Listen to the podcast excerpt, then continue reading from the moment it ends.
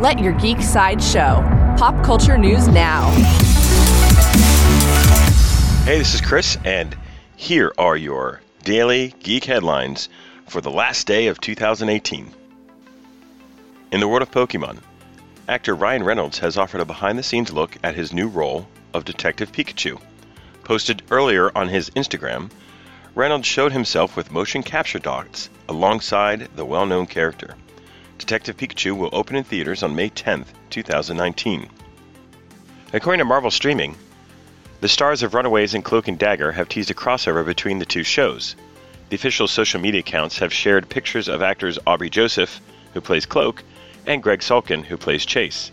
Sharing a moment on what they call a very special shoot, Runaways Season 2 is currently streaming on Hulu, while Cloak and Dagger Season 2 is expected to return in 2019.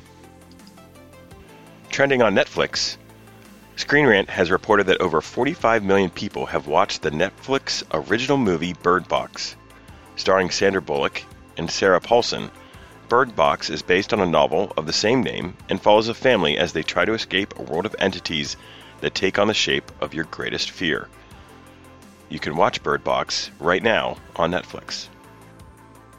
For fans of Neil Gaiman, American Gods Season 2 is still months away but Starz has released the first three minutes of the new season online.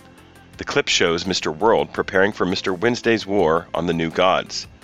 American Gods Season 2 premieres on March 10th, 2019. As 2018 comes to a close, we'd like to thank you, our loyal listeners, for the support and feedback you've shown us throughout this entire year. Please don't forget to share this update with your friends and family, and if you're so willing, leave a five star review. From the whole team here, we wish you a very Happy New Year. This has been your Daily Geek Headlines Update. For more ad free pop culture news and content, visit geeksideshow.com. Thanks for listening, and don't forget to let your geek side show.